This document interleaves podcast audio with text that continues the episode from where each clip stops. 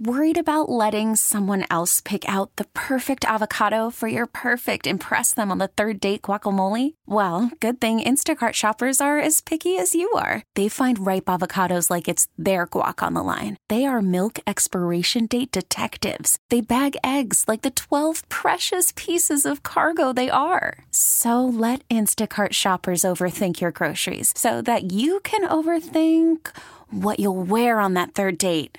Download the Instacart app to get free delivery on your first three orders while supplies last. Minimum $10 per order, additional term supply. This episode is brought to you by Progressive Insurance. Whether you love true crime or comedy, celebrity interviews or news, you call the shots on what's in your podcast queue. And guess what? Now you can call them on your auto insurance too with the Name Your Price tool from Progressive. It works just the way it sounds. You tell Progressive how much you want to pay for car insurance, and they'll show you coverage options that fit your budget. Get your quote today at progressive.com to join the over 28 million drivers who trust Progressive. Progressive Casualty Insurance Company and Affiliates. Price and coverage match limited by state law. Now, at your service. Welcome to the St. Louis Composting Garden Hotline with Mike Miller on the voice of St. Louis KMOX. Yes, folks, thanks for stopping by. We'll be taking a good gardening stroll shortly, but right now, if you have any questions, concerns, or comments, about your landscape or house plants or anything else, 314 436 7900 or 1 800 925 1120. Mr. Kelly, here you sit in this studio and you got your coat on. It is cold in here. How about compared to when you stepped outside this morning? This morning it was chilly. It's cold in here. I don't know what the difference is, but I, I know it when I feel it. It, I thought it was really cool this morning. I mean, cool, cold. Yeah, well, it was 51, 52. I stepped outside. I only had a short sleeve shirt on. And I thought, oh, that was stupid. Yeah, that was your fault. Yes. But I am wearing sandals just like you do. Oh, So, really? yeah, I didn't want to deal with that. not at four in the morning. I'm not putting socks on. Are you kidding me? Right. Too much work. Well, great. Well, Yes. stay cool and warm and I- whatever. I can't help but stay cool. Really. It is cool in Teeth here. chattering. Yeah. It is Saturday morning, by the way. We're going to get together and have a roundtable discussion about what's impacting your landscape the front yard, the backyard, the side yard. Uh, how about that specialty garden space or uh, your tropical plants? Did you take them out and put them in the sun? My kaffir lilies, I've already taken them out, and I thought they were in a pretty shaded location, but some of the leaves have gotten sunburnt. That was my stupidity. I've put them in a different place where than where I normally do, and I thought I just want to try them here. But you know, a few sunburnt leaves, eh, that's okay. How about uh, pruning? How about insects? How about diseases? Uh, the information I'll share with you hopefully will make it easier for you to orchestrate and solidify your options. Obviously, with the final judgment going to be on your shoulders. And this is your show, and I appreciate you inviting me into your home or car or wherever you happen to be listening. Another very important player is James. He's back producing. He took some time off because he had some very important things to do, like working overnight. My goodness. I'm Mike Miller, by the way. I've been hosting the Garden Hotline since 1994. I can come to your home and do landscape consultations, which I call a walk and talk. If you'd like for me to come to your home, you can go to my website, mikemillerdesigns.com. On the homepage, there's my email address and phone number. Today, after the show, I'm headed out to Wildwood, an area that's part of Wildwood now. When I was growing up in Ellisville, it was very close to where I was growing up. I think that area was called Groveville. But anyway, doesn't really matter. Well, let's get moving. Today's stroll is brought to you by St. Louis Composting, 636 861 3344. Super bright sun highlighted the front architecture of the St. Louis Art Museum. This was one of my mother's favorite places to visit. A couple times for her birthday or for Mother's Day, we took her to the art museum. She didn't want to go through the whole thing, but special exhibits that were there at that particular time.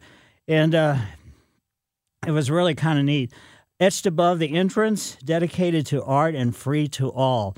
And then Roman numerals M, D, C, D, three eyes. Whatever number that means, I don't know. Anyway, the statue of women seated, relaxing, right there at the front doors on each side, one on each side. And across the street, uh, St. Louis rides his horse. And then high above the hill, the view of the lakes and fountains below is just really fantastic. And the nicely leafed out trees, it was just perfect. It was just uh, standing up there and looking down. It really is just kind of an, a neat place to be. And then obviously, you know what the art museum is on the inside. So right now, the art museum is the site of a universal. Well, actually, on underneath where uh, St. Louis is, it says this was the site of a special exposition, Universal, in 1904. So that shows you the World's Fair, which we called, was a Universal exposition in 1904. There's a garden planted across from the entrance steps. Unbelievable collection. Really giant size agave, budded yarrows, blooming iris, fuzzy lamb's ear, coral bells, numerous types of sedum. Some phlox were rising up, some hyacinths. Well, they've already had their big day and they're kind of heading down, but they're still showing some color. So, I mean, I can't believe how many different varieties of perennials are in this bed. I don't remember, you know, the last time I was there, which wasn't that long ago, that the, this planting was there was, you know, so dramatic. The birds were enjoying the top of the front columns. A banner says, right now, paintings on stone, science and sacred from 1550 to 1800. And the exhibit will last until May 15th. And then a breeze was really cool as I was standing up there. But boy, the sun was so nice and warm. It made it so. at the top of Art Hill, just a fantastic place to be this morning. So, again, uh, the Art Museum, one of my mother's favorite places to go. My mother's no longer with us physically, but mem- you know, from a memory standpoint, she'll be there forever. So again, Mike Miller, KMOX Garden Hotline. What's those numbers? 314 436 7900 or 1 800 925 1120. Back after these messages. Call from mom. Answer it. Call silenced. Instacart knows nothing gets between you and the game. That's why they make ordering from your couch easy. Stock up today and get all your groceries for the week delivered in as fast as 30 minutes without missing a minute of the game. You have 47 new voicemails. Download the app to get free delivery on your first three orders while supplies last. Minimum $10 per order. Additional terms apply. This episode is brought to you by Progressive Insurance. Whether you love true crime or comedy, celebrity interviews or news, you call the shots on what's in your podcast queue. And guess what? Now you can call them on your auto insurance too with the Name Your Price tool from Progressive. It works just the way it sounds. You tell Progressive how much you want to pay for car insurance, and they'll show you coverage options that fit your budget. Get your quote today at progressive.com to join the over 28 million drivers who trust Progressive. Progressive Casualty Insurance Company and Affiliates. Price and coverage match limited by state law. Charlie, this is Brian Kelly. When I came here 25 years ago, I was excited to work with you. And you know, I'm still excited to work with you today. Well, at least for a few more days. Congratulations on an amazing career and have a great retirement.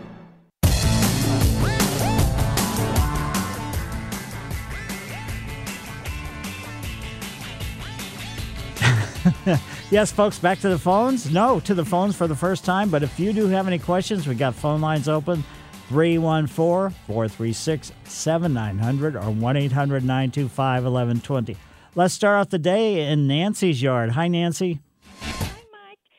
Um, I have a question. The company that put in my landscaping five years ago, they would take care of my maintenance every March, April. And they went out of the maintenance business just recently, and they're just going to do design now. So they gave all of us to another company to do the maintenance, but they have not been out as yet. And I have different types of, of varieties of boxwoods. And when they came out, they always rounded my boxwoods and then they trimmed and shaped the other boxwoods. But it was always in the early spring. So my question is, with the hot weather coming this week, and if they should come out, is it going to be safe still to cut and trim my boxwoods? And when is it too late? Uh, well, it's you know the problem is when you prune later in the season on many things, what can happen is there can be some sunburn because the tips have been cut off. Those tips are, you know, let's say a little bit more uh, acclimated towards what the weather is, the sun, and everything else. And if you do it earlier in the season, you're not getting that direct sun like we're probably going to be getting in the next few days. So it could be problematic, but I would, you know, I would, when the new contractors come out, I'd ask them what they think about it. And if it's a situation where, you know, the timing is a little bit off from what uh, historically you've been very happy with, maybe skip the pruning this year and, or, you know, and wait and, and do it at the proper time next year and ask them if they're going to be coming earlier in the future or what, you know, what's the whole scenario is. Yeah.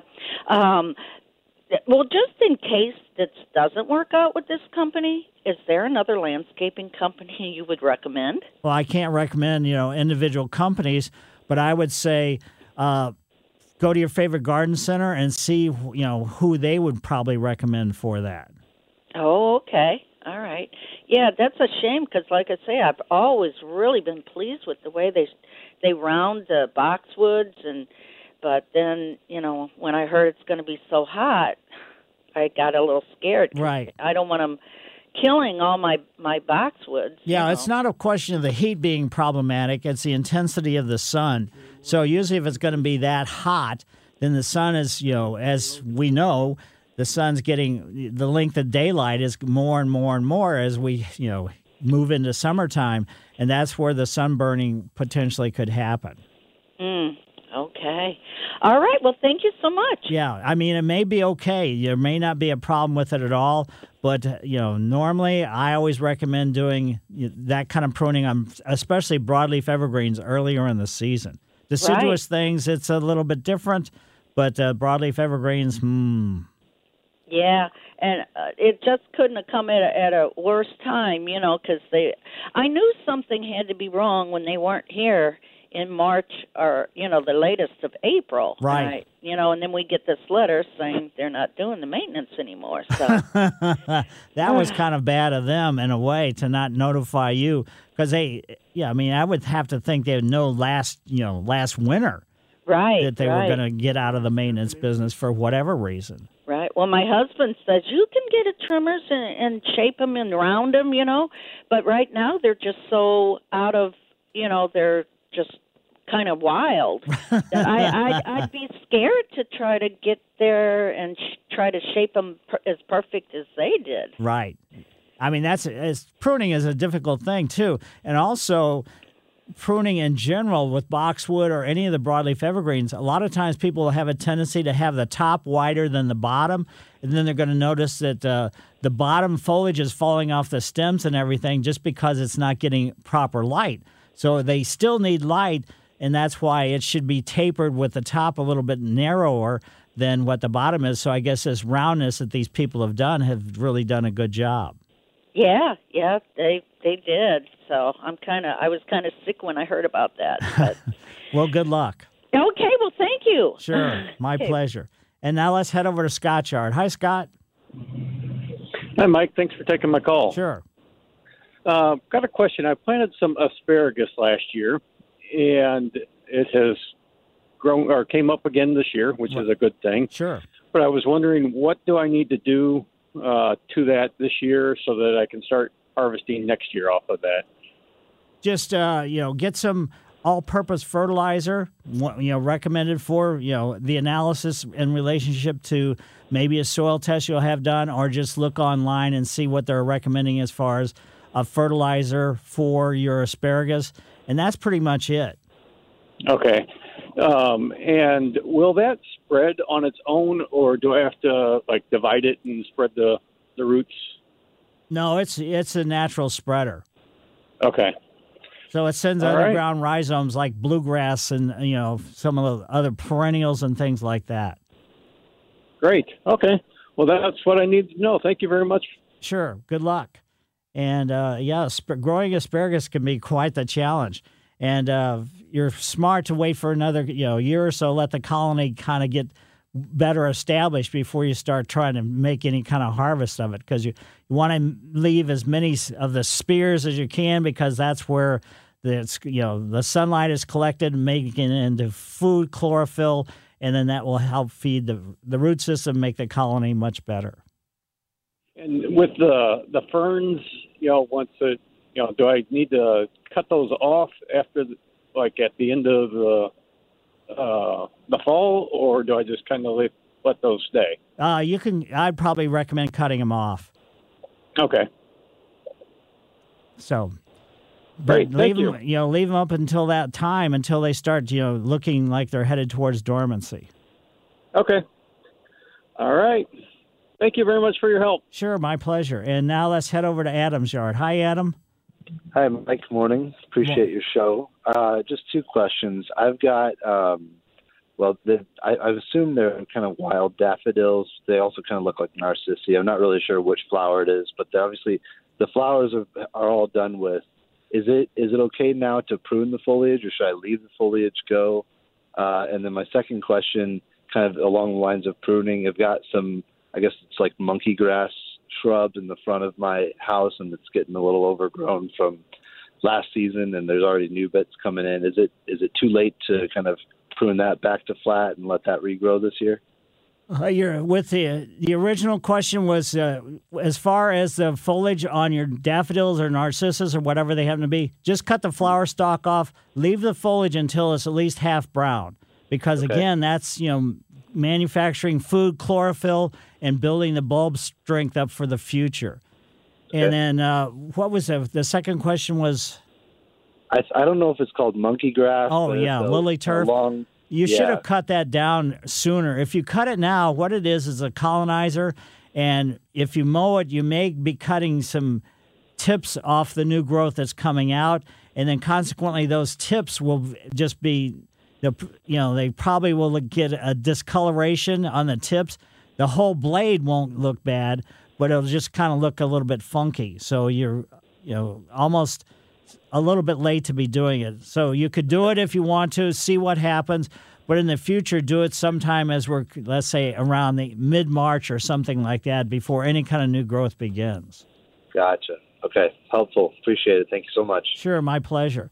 Yeah, with the lily turf, it's a very interesting ground cover. Now, I don't know if you have the clump grower or if you have the spreading type, but uh, either one, the clump grower is a little bit more robust as far as big, thick clumps, and the spreading type is more or less kind of like not like lawn, but it, that's kind of what it looks like. So, anyway, one is Liriope muscari, that's a clump one, and the spreading one is Liriope spicata. So, if you want a ground cover to infill around trees and shrubs and things like that, you'd want the spicata variety, the spreader.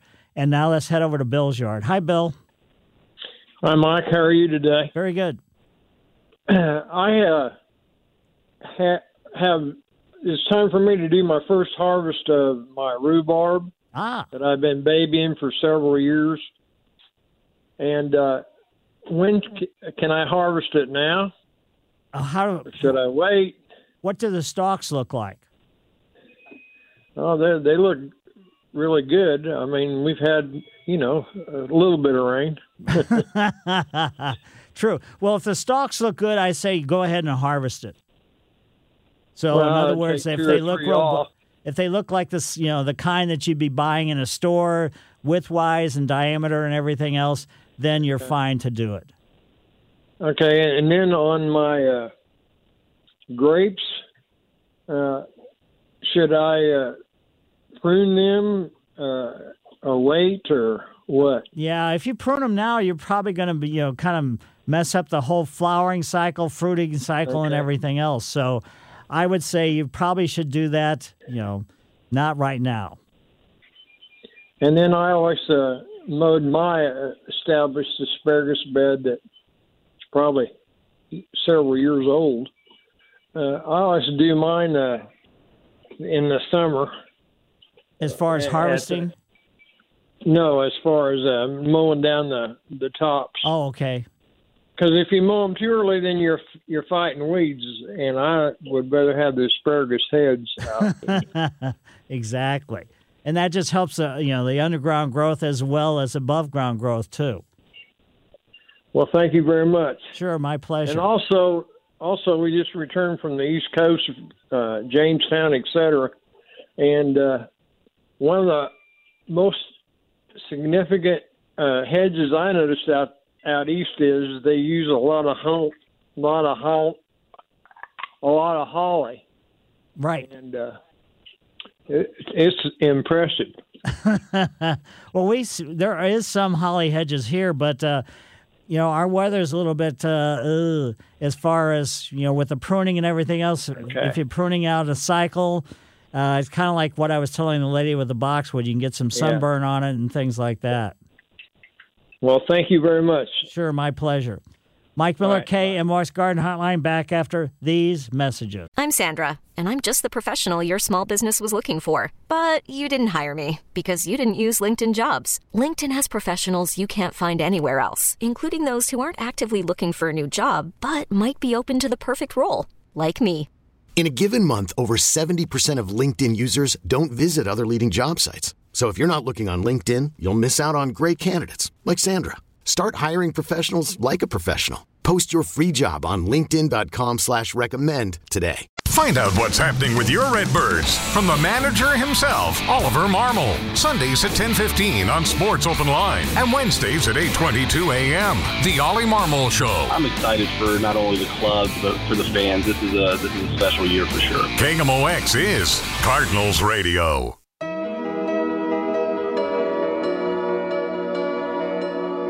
Very ethereal music.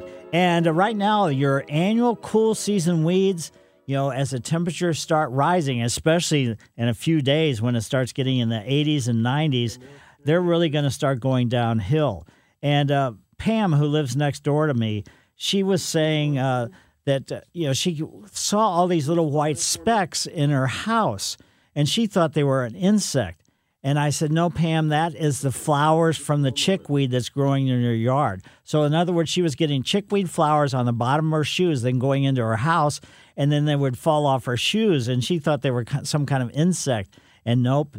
So, the chickweed will be disappearing, the annual bluegrass will be disappearing, the Persian speedwell, and the other cool season annual weeds, which actually germinated last August.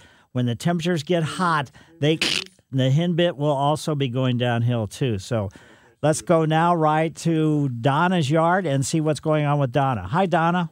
Good morning, Mike. Thanks for taking the call. Sure. I've got a couple of questions. I've got a patch in my grass that won't grow anything, so I thought I'd take and send off a soil sample, but I'm not sure where to send it.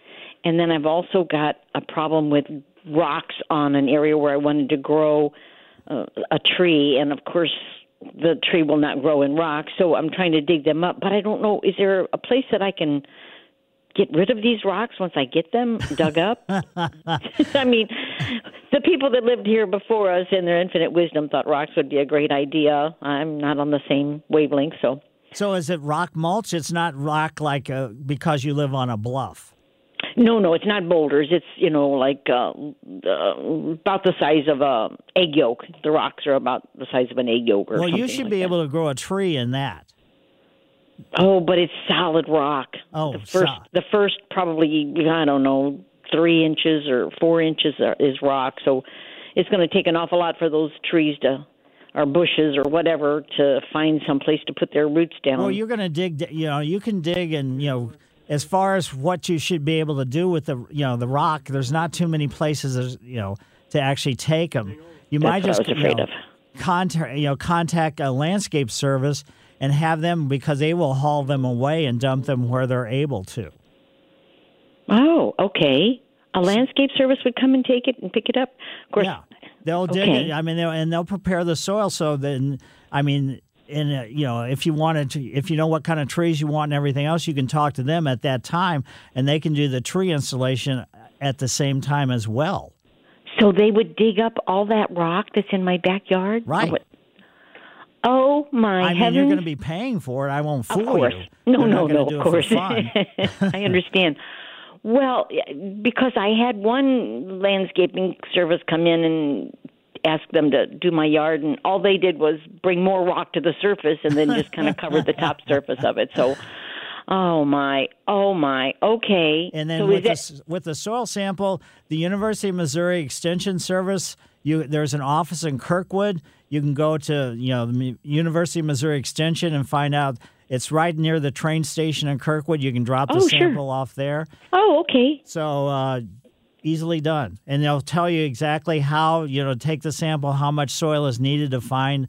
You know, and it may not be. You know, the soil test may not indicate necessarily why you're not able to grow lawn in that one particular spot. It may be a low spot. It may be wet. It may be this. Who knows what it actually Mhm. is?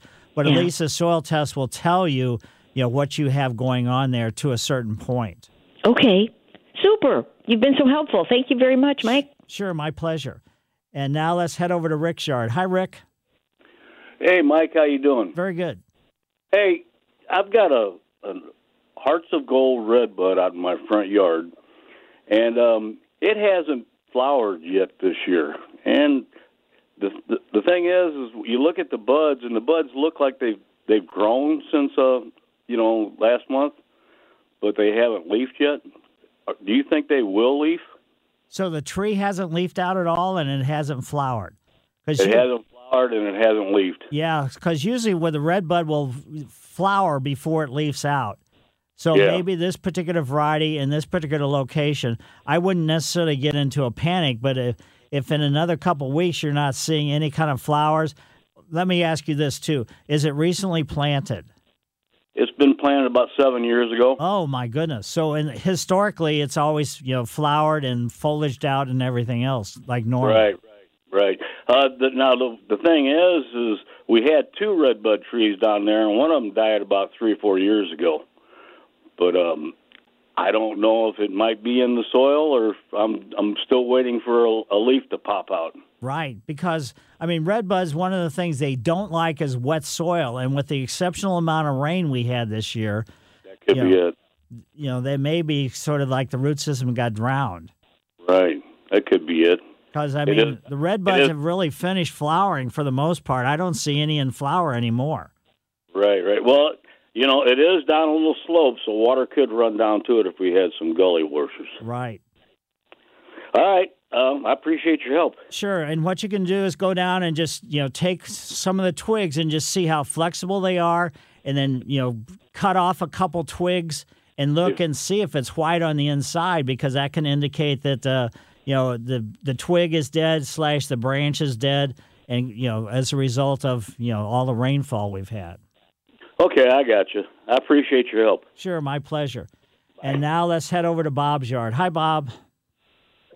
Hey, good morning, Mike. Hi.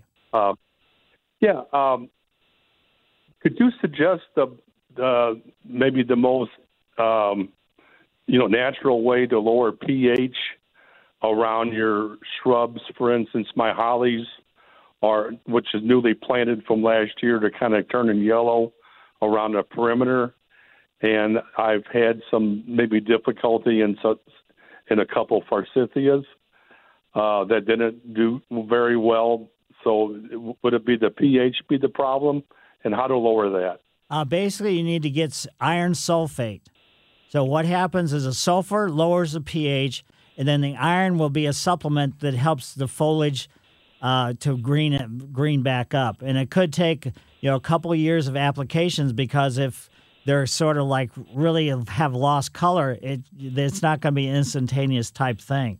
So that would be the best thing. And with forsythia, they're not really prone to needing one pH versus another. So they're pretty Okay. tough and durable. They can take, you know, a higher pH with alkalinity. You know, that's why they can grow them in parking lots and things like that, even where there's, you know, like salt debris from de-icers. Okay. Well, I wasn't sure if that was related with the two with the two shrubs. So uh, the iron sulfate I'll try on the hollies. Yeah, and you know, just get it, you know, get it and read the label on how to put it on, how to water it in, Sure. and Mhm. everything else. Don't don't just guess. Okay. Well, thank you very much. That, That's that's what I had to ask you. Thank you. Yeah, my pleasure.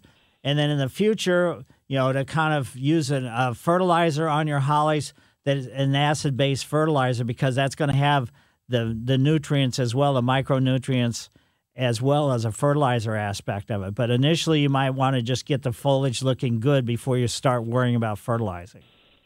Gotcha. Thank you very much. Sure. Mike Miller, KMOX Garden Hotline, back after these messages. This is the St. Louis Composting Garden Hotline with Mike Miller on the voice of St. Louis, KMOX.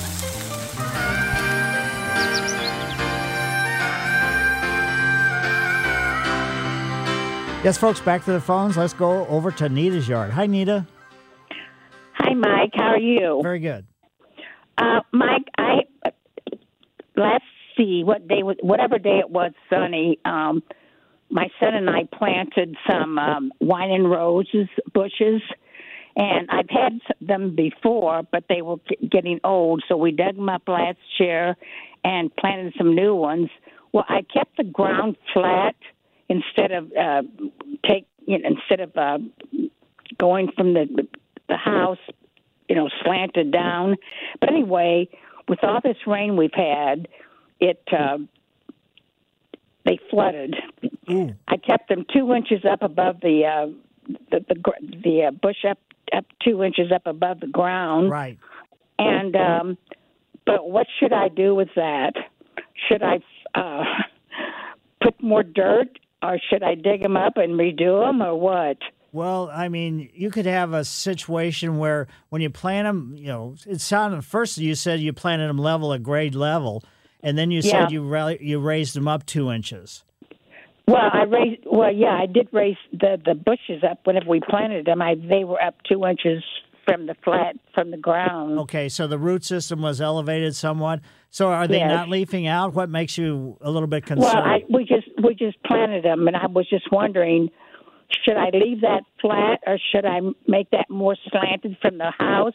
Well, uh, I mean, or or creating a raised bed would you know certainly help either one of those type things. But they definitely have to have good drainage, and then you don't want them planted underneath your eave either.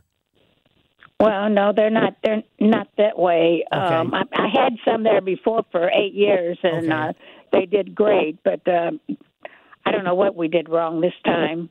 Uh, well, it, you know, I mean, it's they've just been planted, so I wouldn't get into a state of panic. okay.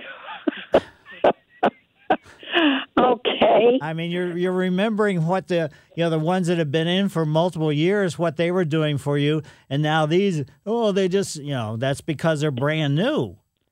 Well, but the, the ground is more flat. I was wondering, should I raise that? I left a lot of room from the house out to the uh, to where we planted them. Okay. And should I put more dirt back there, or Yeah, I mean, you should uh, definitely raise them up.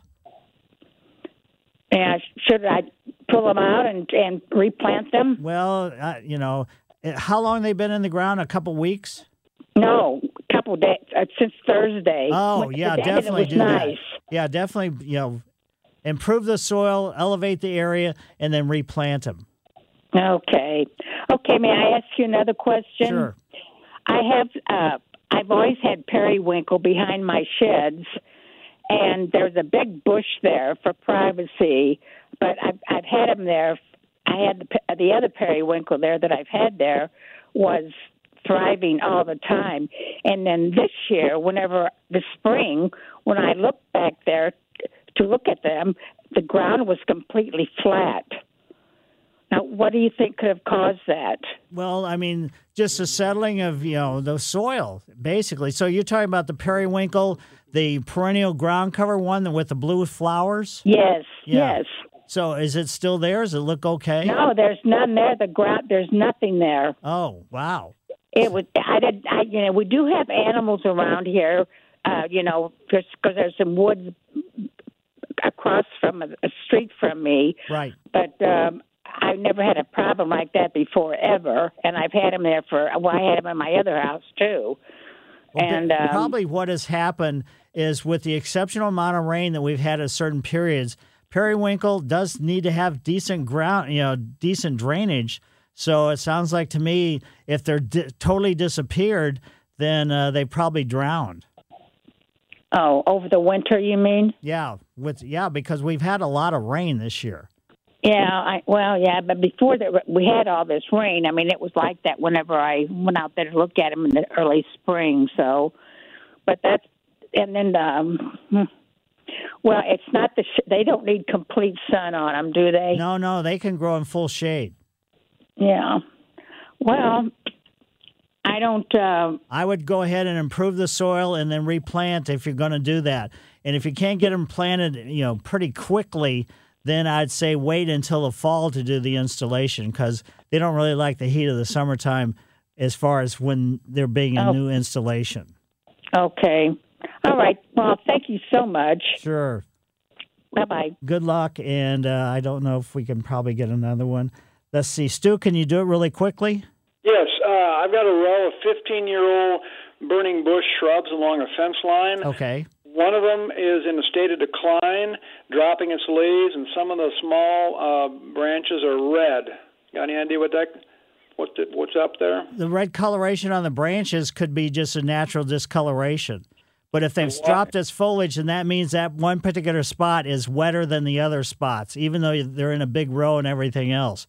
Okay. So, you know, this particular one is just gotten too much moisture. Okay. So is it going to be like, is this going to be fatal for the plant, or will it, if it dries out, it'll be okay, or what? Well, it could be fatal. I wouldn't necessarily rush out there and dig it up and throw it away.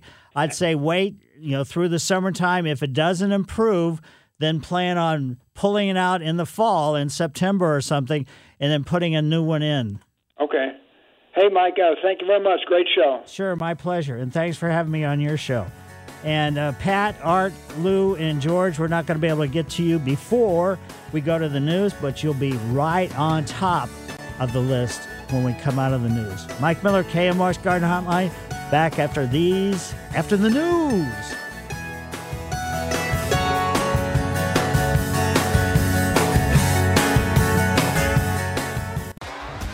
T-Mobile has invested billions to light up America's largest 5G network from big cities to small towns, including right here in yours. And great coverage is just the beginning. Right now, families and small businesses can save up to 20% versus AT&T and Verizon when they switch. Visit your local T-Mobile store today.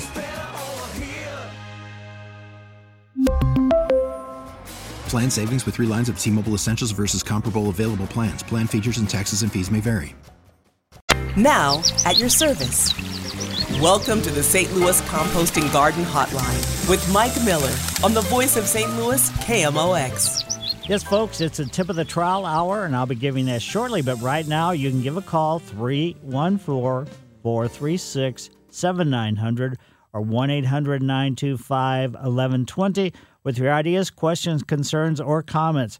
And congratulations, Mr. Kelly. You just showed me some pictures of your new home. Yeah, we're going to be moving uh, Wow. here pretty soon. Got a new house, and so we're going to uh, try to bring the birds with us. well, how about all your water features and the plant material and things like that? Well, we'll have to uh, start anew. Just have to, yeah. I, I don't know. I mean, the, the fountains that I have there, I could move if I wanted to, and if Right. the people who you know we're going to sell our house later, and if they you know don't want them, uh, okay, I'll take you know because they're all homemade.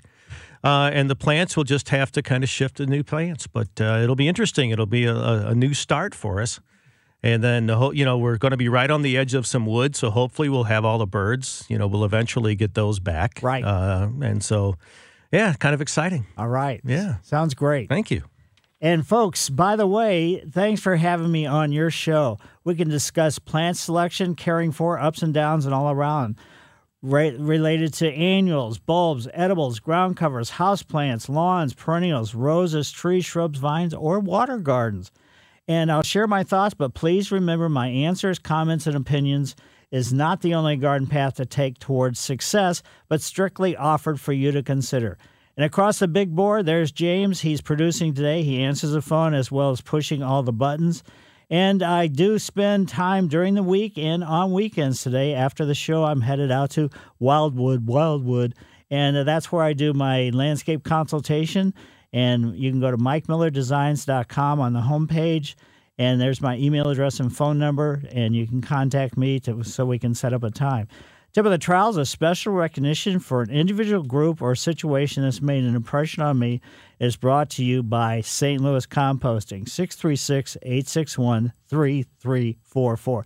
And t- this is uh, Mother's Day weekend. So a tip of the trowel goes out to all the mothers. My mother was fantastic at a lot of different things. I mean, she taught. She had a dancing school. She was a corporate executive as far as uh, you know in an office circumstance.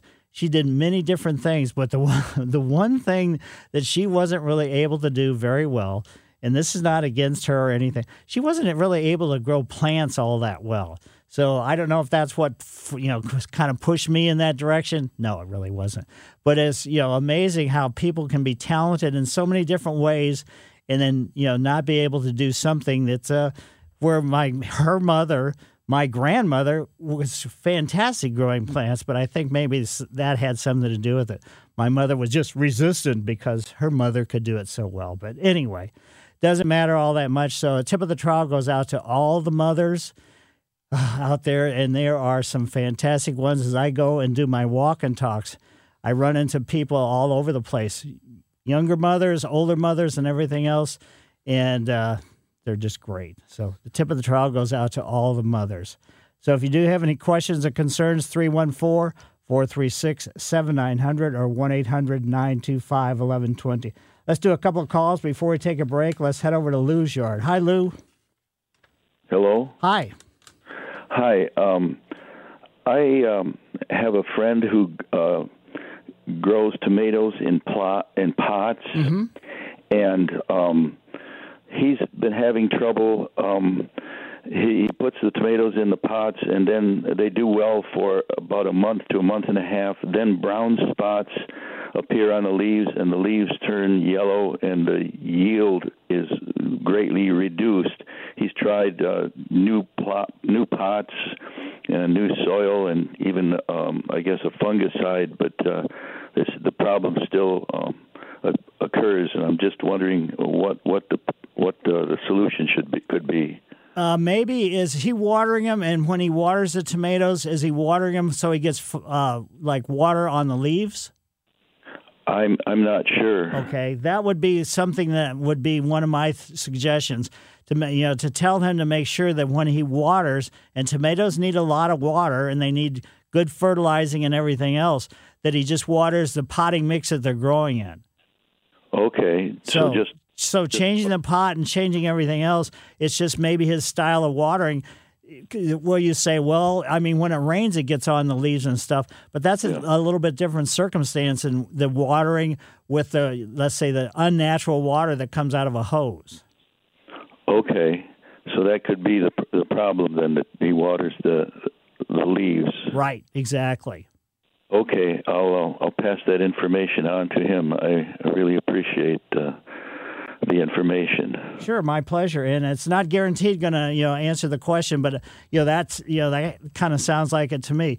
And even though rain can be pretty heavy and everything else, a lot of times water coming out of a hose, the size of the you know the water hitting the leaf, I mean that could be you know physical damage to the foliage as well as you know the, let's say a chemical action you know action. Oh, okay. So it could be. Uh the um, the chemical action plus the um, the the um, physical action of the, the, the water hitting the leaves. Right, because his you know his drinking water the the pH may be pretty you know may be higher than what the tomato foliage would prefer to have. Okay, because he lives out in a suburb, I don't know where they get their water, but okay. uh, that could be it then. All right, I'll, as I said, I'll pass this along to him and. Uh, maybe I can let you know All right. how it how it works out. Thank thank you very much. Sure, my pleasure. Now let's head over to Pat's yard. Hi, Pat. Thanks for um, doing your service. I have a problem with um, moss taking over my backyard.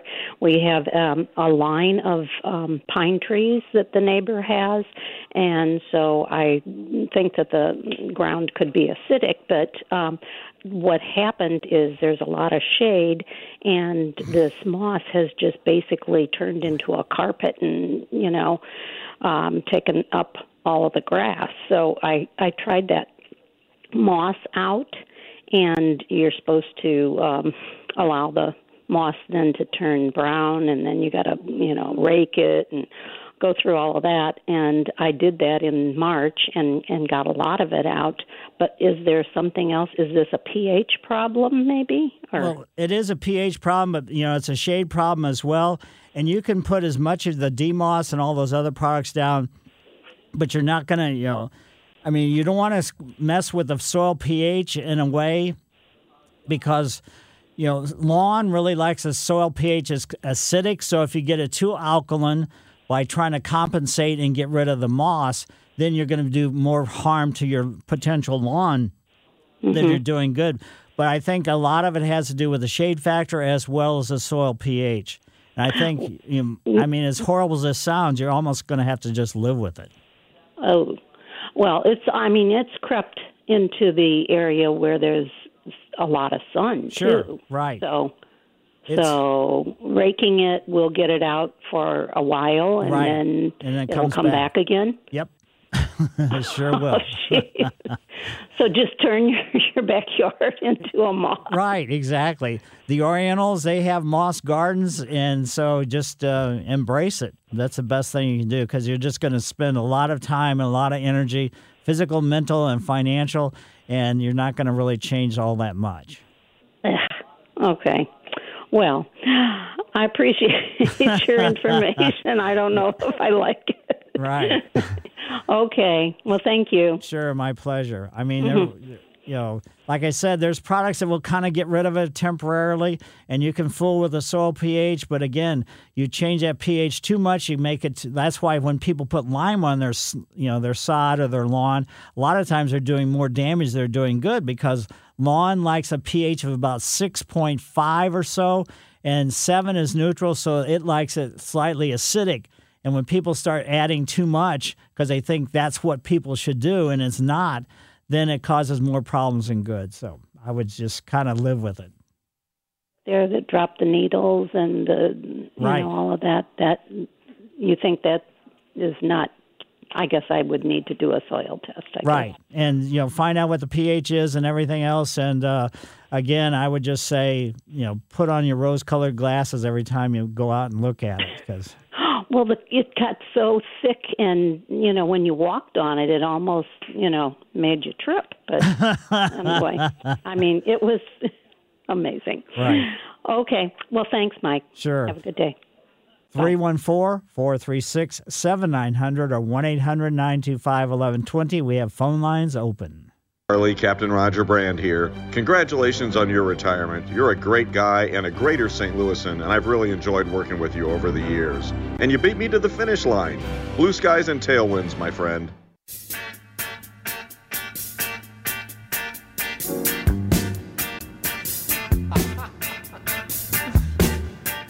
Yes, folks, back to the phones we go, and let's head over to George's yard. Hi, George. Hey, good morning. I have uh, about a 25 year old uh, river, uh, no, I'm sorry, white birch.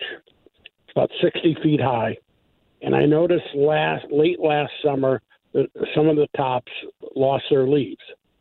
This spring, the lower branches have leaves, but the entire top, maybe 20 feet of the top, have no leaves. There's a, is there a disease affecting uh, white birch? Uh, not necessarily. The white birch have a difficult time here. They love it in Vermont, but our weather's a little bit too screwy, so they're not even being sold all that much. But uh, there's not really too much you can do. You know, you can have a tree service come out, but uh, basically, if the top has not leafed out at all, and and you know this situation that kind of says the vascular system is stopping as high up as where the leaves are present, and then above that, there's the vascular system's just totally collapsed and it's age as well as variety wise as much as anything. So even if if I had someone come out and top the tree, uh, would it still survive, or is it uh, doomed to affect all the branches eventually? Well, ultimately, because of the age. Yeah, just the age factor and the variety factor as well. So I would say you said it was 25 years old, correct? Correct. Yeah, so that's pretty old for a white birch. They don't, like I said, they don't like it here our weather's just okay. too goofy. And so if you've had it for 25 years, you shouldn't, you know, take a picture enjoyed of it. it. yeah, exactly. Say goodbye, frame it, and call it a day. Exactly. All right. Well, thank you for your uh, your advice. Sure. And I mean, a tree service can come out like Timberline Tree Service and uh, take a look at it, and they'll let you know if there's could be something. Maybe pruning the top off might help to you know extend it a few years, or maybe that you know could help even for a longer period. Okay. I appreciate it. Sure, my pleasure. Thank you. Have a good weekend. You too. And now let's head over to Gloria's yard. Hi, Gloria. Good morning. Good morning. Okay, number one is the guy did ask about strawberries. I have strawberries. The leaves and stuff turned black. A couple strawberries came out and they black. And some, you know, I went online. They said cut all the uh, black or whatever off the leaves. Right. I'm just trying to see why did they do that. Generally, it's a you know it's a matter of sort of the soil and moisture and everything else is probably the root system got rotted because of all the rainfall. Yeah, rain mess up a lot of stuff. Right. I bought flowers early and they all did. And I'm gonna see if I can take them back to Lowe's. I got the receipt. They'll probably take them back. They take anything back. They don't argue with you. you ain't satisfied. You know, you tell them they died and they give you your money back. All right. You know. But and the second question is, I planted a lot of bulbs in the ground in in pots. I know they got a lot of rainwater. Were they rotting out once the sun get dry? Uh, so did they didn't come up at all? Didn't grow at all? But it ain't it ain't time for them to come up. They don't come uh, uh, up to around June. Oh, well then you should be okay. They in black containers, and I just put I can't think of the name of them, but they real pretty. Got the red, and they don't never come out till like June. Okay. But uh, they uh, in I got about fifteen of them in pots. You know, I buy them at the home. Sure. 'em in the package. So I just want I look down there and just see some of them are real soft from all that rain. But I think once the sun get ninety, they get dry and might not. That might come like you know. Yeah, they may, but usually if the bulb is already soft, then that's not a good sign. I know it. But okay, can I? I'm gonna, I'm gonna keep them to. And those hydrangeas I asked you about, you said wait, some of those uh, stems is dark brown and stuff. You think they did? Uh, more than likely, if they're dark brown, but you can also just take them and get, see how flexible it is. And if they're flexible, then they still have a chance of, you know, maybe even lower down of pushing out some growth. But if they're brittle, then you know that stem is you know dead at least up to that point. And I gave my friend one of them. Like I told you, I paid ten cents for them last fall. Gave her one. They all and hers came all up pretty. All right. I'm gonna wait to like you say. I'll probably wait to June. There's no hurry. Well, 'Cause I great. got a Well, thanks, yard. Gloria. Thank you. Thank sure. you. Let's Yeah, head over to to have Kevin's yard. Hi, Kevin. Hi, Mike. How you doing today? Very good. I have uh, need your recommendation. I'm re-landscaping the entranceways to my subdivision, and um, I need to get some plants that are low maintenance. Um, they're going to be in the sun a lot, probably six plus hours a day, and I have to be careful that the plants don't grow too high or too wide to interfere with sight lines of people coming in and out of the subdivision for traffic purposes. So, um, didn't know if you had any recommendations, perhaps for some uh, native plants uh, or some other uh, ideas. Well, native plants would certainly, you know, be potentially, you know, I'm assuming since it's uh, you know, the entrance way, uh, it's along a road that uh, you know they put de-icer and stuff like, so you have to be careful, uh, you know, with the soil pH. So if you want herbaceous type things, I'd probably look at the sunflower family. Would be my choice. Okay. All right. How about uh, any type of like uh, a prairie grass or uh, some something similar to that? Yeah, some of the yeah, there's some native grasses. You could take a look at those. I'd go to, probably to the Missouri Botanical Garden website and check that out and see which ones that they would recommend for the you know for that particular circumstance. Oh, okay. That that's a good idea. Because you, I mean, some of the grasses get huge and tall, and they're going to block views, and people are going to be really angry. So you're going to have to stay, you know, like a a blue lime grass color and those type things. So I would look at something along that line. Or if you again perennial wise, lamb's ear, all the herbs, perennial type herbs, they all can take you know the alkalinity, they can take this heat, they can take all that stuff, as well as a lot of varieties of sedums, S E D U M S. Okay. All right. Well, that's that'll be helpful. I appreciate it. Sure, my pleasure. Okay, take care. Yep, and 314 436 7900 or 1 800 925 1120. Got phone lines open, and we'll be back after these messages. Calling all pop culture enthusiasts. Are you obsessed with all things celebrity? Do you live for the drama, the laughs, and the unexpected moments that unfold on social media? Then you're going to want to tune in to the Comments by Celebs podcast. Join us three times a week as we deep dive into every aspect of pop culture. Whether it's dissecting the latest trends or just chatting about your favorite celebs, Comments by Celebs has you covered. We have new episodes out every week. Follow and listen to Comments by Celebs on the free Odyssey app or wherever you get your podcasts. KMOX is Cardinals Radio. Tonight, it's the Cards and Giants. Ameren pregame show 520. First pitch 615 on KMOX and streaming on KMOX.com. Yes, folks, back to the phones we go. But if you have any questions, concerns, or comments, 314 436 7900 or 1 800 925 1120. Let's go over to Rebecca's yard. Hi, Rebecca. Good morning. Thank you. I have a question about a jasmine tree or shrub. I have it on the north side of my house between a mulberry and a peach tree, and the mulberry and peach are doing great, but the jasmine has nothing on it at all. It doesn't have any, nothing. And so I talk to it every day, but I'm wondering is it not going to bloom this year, or did I kill it? Uh, have you? How long has it been out there planted? Um, it's been five or six years, and Really? every year it has these big white clusters of jasmine. But this year there's nothing, so I didn't know if it's going to come later or if I did something wrong. Yeah, my guess is it's headed downhill because the jasmine generally is not considered a hardy variety. So that particular location has worked well for several years for you, but uh, you know, with our goofy weather and everything else, that just kind of you know sends it downhill. So it's, it's Oh. truly a jasmine tree, huh? It's about maybe eight feet tall. Okay. It started out little. It started out about a foot tall, and Right. it's it's done really well. But now there's just nothing on it. Yeah. That doesn't sound. That sounds like it's headed downhill. So, like I Oh. said, it's not really considered a, a hardy variety for here. If you Oh. do take it out and want to replace it with something, you might look at the service berry or the fringe tree. Oh, okay. I'll write that down. Thank you. I was thinking about it, but I hesitated taking it out, thinking I was not giving it enough chance. Yeah, you might go ahead and leave it until fall because you know if you take it out, it's just going to be a blank spot. So let it grow, let it go. Maybe it's going to reperk itself, come back from the root system or something. And then in the fall, if it hasn't, then you could take it out, and that would be the time to plant a new, you know, new tree in that location. Or maybe you don't need anything because the other trees are already oversized. Maybe so. You're right.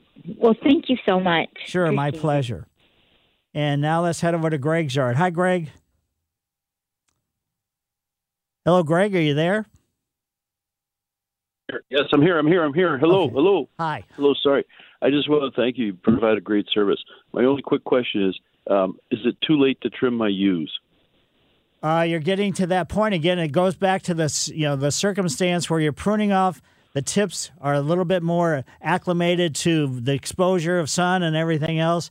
If you prune them, you may get some sunburn on the, the needles that are left after the you know the tips have been cut off. So, so tell me, okay, looking toward this fall, what's the best week in the fall to trim? Uh, probably if you want to prune going into the wintertime, sometime, let's say mid to late uh, September through October before it starts getting too cold. So, sometime between, let's say, uh, mid September and Thanksgiving, I'd get the pruning done by then. Or just leave everything alone and then prune coming out of wintertime. That's probably the best time to do it.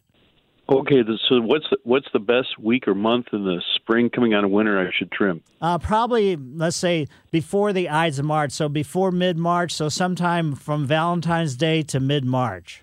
Okay, thank you so much. Appreciate it. Thank you, thank you, thank you. Sure, my pleasure. Bye. And now let's go over to Tom's yard. Hi, Tom. Hey, Mike. Good morning. Can you hear me pretty good? Yes. Okay. Hey, listen. I got a plastic pond in my front yard. It's near my porch. It's probably about 12 foot from the house, and it's on the north side of the house. It's about six foot oval. and about two and a half foot deep. I'm going to get rid of it. I'm going to fill it in. Do you think I should use super soil or regular topsoil? Because I'm going to turn that area into a bulb garden. I would probably get like a topsoil compost mix. Okay, super soil. Right, exactly. And then, you know, make sure that you pile it up higher than what the level, ground level is around it because there's going to be a lot of air pockets from bringing in new soil. And those are all, when rain and everything else is going to pop, you know, push, you know, push the soil, the new stuff that you're bringing in, pack it down. And you don't want any kind of low depression area if you're going to try to grow bulbs in it. Okay, yeah, I'll tap it real good. I'll do that. And you know what? I'm going to put the weed guard over it and then decorative rock. Do you think that the bulbs will be able to push through that okay? No. Are you talking about the fabric lead, you know, weed Yes. control? No. Bulbs can't push through that. Okay, I'll make sure I cut around it then when I plant the bulbs. Uh, do you think I'll have any problem with bulbs uh, on the north side of a house, uh, about 12 foot from the house, with sun? No, not at all. I mean, it Oh, may okay. be they may be you know, let's say the foliage probably will be later coming up than a, an area that would be you know in a more sunny location, and the flowering be later. But uh, as long as you're getting good hardy varieties, then you shouldn't have a problem. All right, Mike, very good. Just any bulbs will do then, right? I like really like tulips. That's what I'm really Yeah. after. And just realize that tulips have been hybridized a lot, so you might have to replant the tulips every two years or so because they sort of get exhausted after a couple of years. Okay, very good. Thank you very much. I appreciate it. Sure, my pleasure. And now let's head over to Danny's yard. Hi, Danny. Good morning, Mike. I was wondering uh, what would be your recommendation on planting either a lilac tree or a lilac shrub, and do they need full sun, partial sun?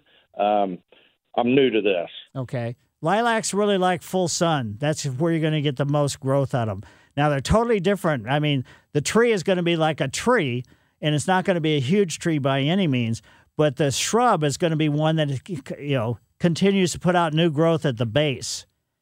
Okay. So Yeah, I I, mean, it's not going to be super aggressive, but just realize that. But full sun, and they can take an alkaline circumstance. So, in other words, near foundation, near concrete walkways, driveways, and things like that, as well as where there may be some de-icer, you know, from shooting off from the, you know, you putting it down or the street department putting it down or something like that. Okay, and that's just something that's easily ob- obtainable at a, a local garden center. Then I take it. Yeah, as far as the shrubs go or the tree. Yeah. Yeah, the, The- the trees shrub, may yeah. be a little bit harder to t- you know find, but the lilac shrubs should be. I mean, probably at every garden center. Okay, I'll go. I'll go hunt one down today. I appreciate your help once again, sir. Great, my pleasure. And now let's head over to Barbara's yard. Hi, Barb. Hi, Mike. Need a couple quick answers. Uh, it's time to trim the forsythia back. Yes, as soon as uh, you know, within a couple months after they finish flowering, you should prune them. Uh, you know, as soon as you possibly can. Okay. Uh, will Roundup, uh, when can I get it to work? I've got a lot of weeds coming up around trees and things. Well, I mean, it's the temperature's good enough. As long as it doesn't rain within 24 hours after you put it down, it should be pretty effective. I've Right. used it So we- several times, you know, on cracks in the sidewalk or the, the Yeah. and So I've killed stuff off. So at 50 degrees, like now, it'll uh, work? Uh, you know, it's going to get warmer in another day or two, so Yeah, it should be fine. Okay. Uh, it, can we move the plants outside? It's going to get down to about 50s at night uh, for a couple of days. Can we move a lot of stuff outside? Yeah, just don't put it directly in the sun because it's going to sunburn. If once you bring in from house plants from inside to out, even if they're sun tolerant types, they're going to sunburn when you first bring them out. So just be real careful. But the 50 degrees at night won't uh, be too hard on them? No, that's not a problem. Uh, okay. And can I plant uh, angel wing begonias Oh, sure. Yeah. now? Yeah, I've already put in a couple. Oh, okay. I've got them bought, but I was afraid it was too cold, and now I'm going to have to shovel the dirt around. They're in big pots uh, to get it to dry out some. It, it's so wet. Won't that hurt it? Uh, yeah, they don't like a real wet soil, that's for sure. Okay. You answered everything. All right, Thank you great. Mike Miller, KMOX Garden Hotline, 314 436 7900 or 1 800 925 1120. This is the St. Louis Composting Garden Hotline with Mike Miller on the voice of St. Louis, KMOX.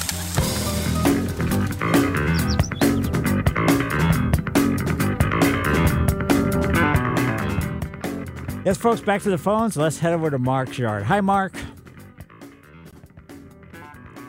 Hello, Mark. Are you there? Yeah, I'm here. Okay.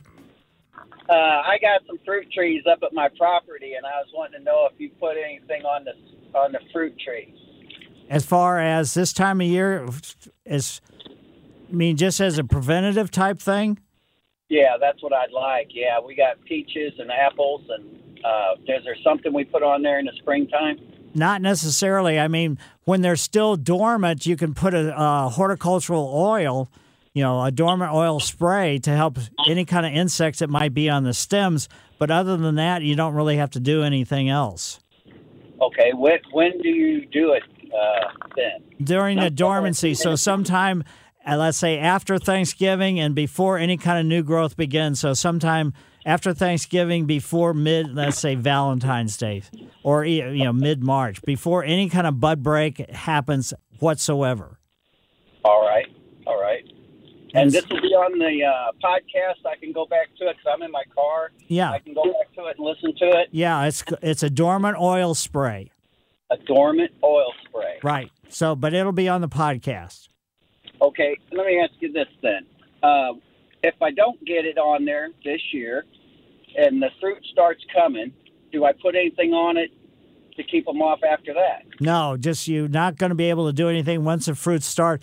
But one thing, if you start to see some branches and everything, and they got an abundance of fruit on them, knock about half the fruit off because sometimes a lot of damage to fruit trees occurs when people just leave all the fruit there because they say, Whoa, look at all the fruit. Then the weight of the fruit causes a crack in the limb, and then that causes real problems.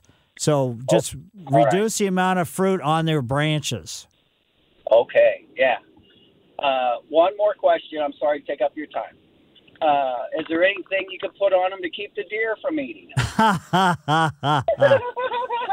well, you, what you might tr- you might try uh, hanging bars of Irish Spring soap and see if that helps. we do that in the house. but I mean, the smell of the Irish Spring soap kind of is a repellent. The, the other repellents you're going to have to reapply a lot. So the Irish Spring soap bars hang there and they'll stay for a long time, even after lots of rain. Oh man, thank you so much. I appreciate this show and I appreciate you, man. well, thanks. and let's head now over to Mary's yard. Hi, Mary. Hello, Mary. Hi, I'm getting rose bushes that have holes in the leaves. What can I do for that? Uh, basically, the best thing you can do is you got holes in the leaves right now. Yes. You probably should have gone after it a little bit sooner, but just look on the underside of the leaf.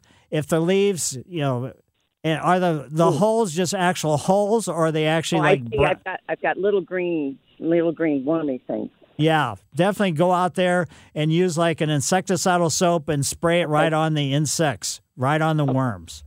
Okay, thank you. Yeah, because you got to, you know, you got to kill them that way. Oh boy, thank you. Yep, unfortunately. And now let's see, where should we go? Let's Joan's yard. Hi, Joan. Hi, Mike. Um, I was wondering, is it too late to power rake a yard with fescue?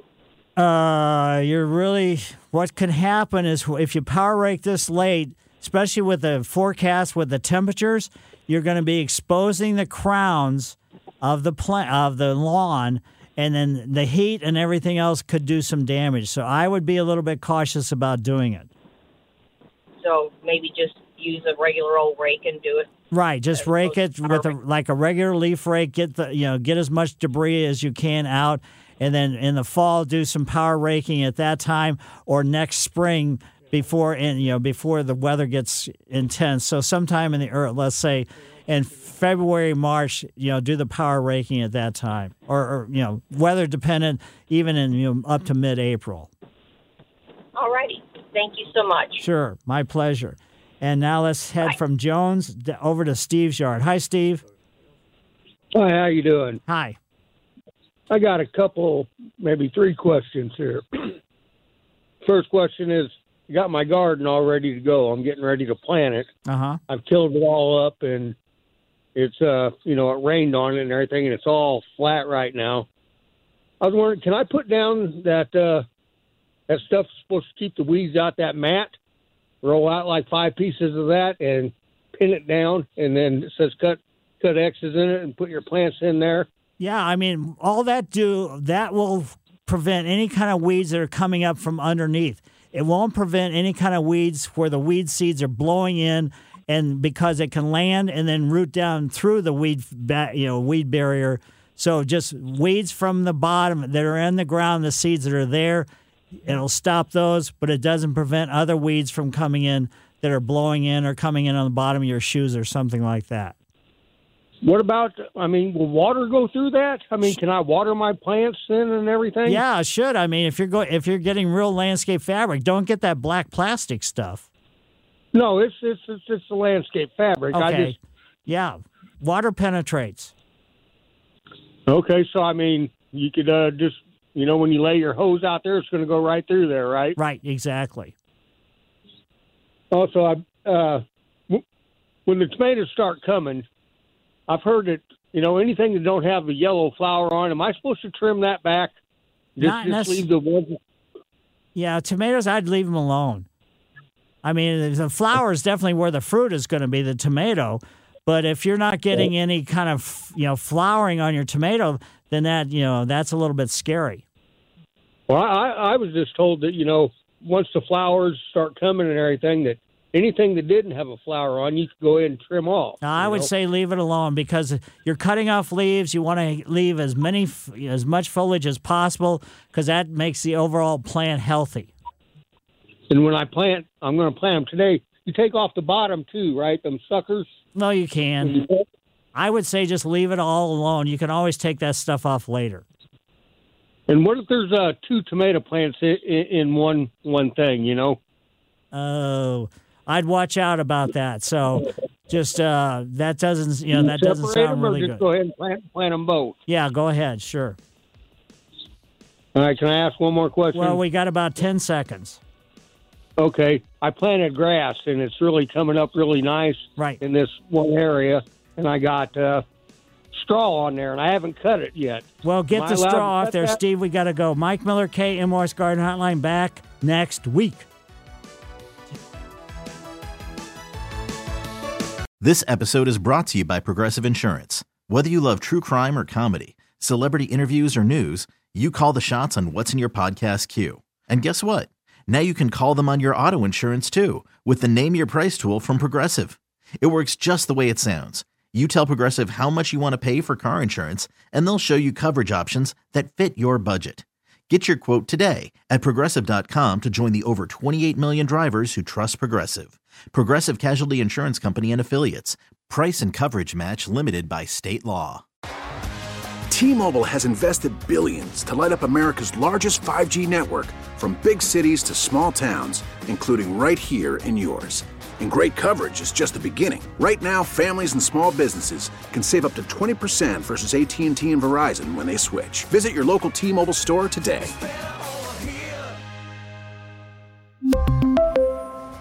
Plan savings with three lines of T Mobile Essentials versus comparable available plans. Plan features and taxes and fees may vary.